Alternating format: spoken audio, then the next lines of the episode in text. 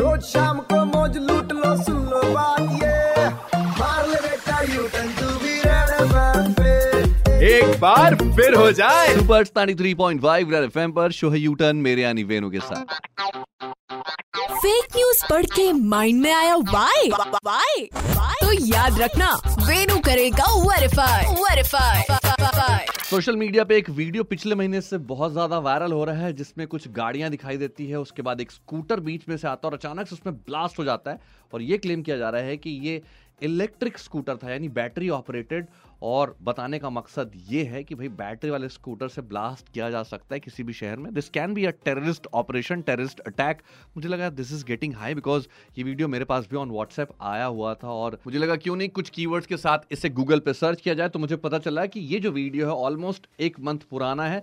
तमिलनाडु के विलपुरम डिस्ट्रिक्ट में एक घटना हुई थी जिसमें एक आदमी और उसका बेटा पटाखे लेकर के ऑन स्कूटर जा रहे थे दिवाली के दिन, और जब जा रहे थे तभी ब्लास्ट हुआ और दोनों की ऑन द स्पॉट डेथ हो गई। तमिलनाडु पुडुचेरी बॉर्डर के पास हुआ था जिसमें कुछ और लोग भी घायल हुए थे। इसका सीसीटीवी फुटेज सोशल मीडिया पे बहुत वायरल हुआ था और ब्लास्ट होने का रीजन इन्वेस्टिगेशन ऑफिसर ने यह बताया था कि जो लड़का था वो टू व्हीलर पर आगे पटाखों के दो बंडल लेकर के बैठा हुआ था और ऐसा लगा कि वहां पर फ्रिक्शन के साथ प्रेशर बना, उसकी वजह से ब्लास्ट हुआ। रिक्वेस्ट है मेरी आपसे कि भाई साहब ये कह करके इससे फॉरवर्ड ना करें कि ये बैटरी ऑपरेटेड व्हीकल की वजह से हुआ, बल्कि पटाखों की वजह से ब्लास्ट हुआ। प्यार फैलाएं, अफवाहें नहीं। सुनते रहो U turn with RJ Venu, Monday to Saturday शाम पाँच से नौ, only on ninety three point five red FM. बजाते रहो।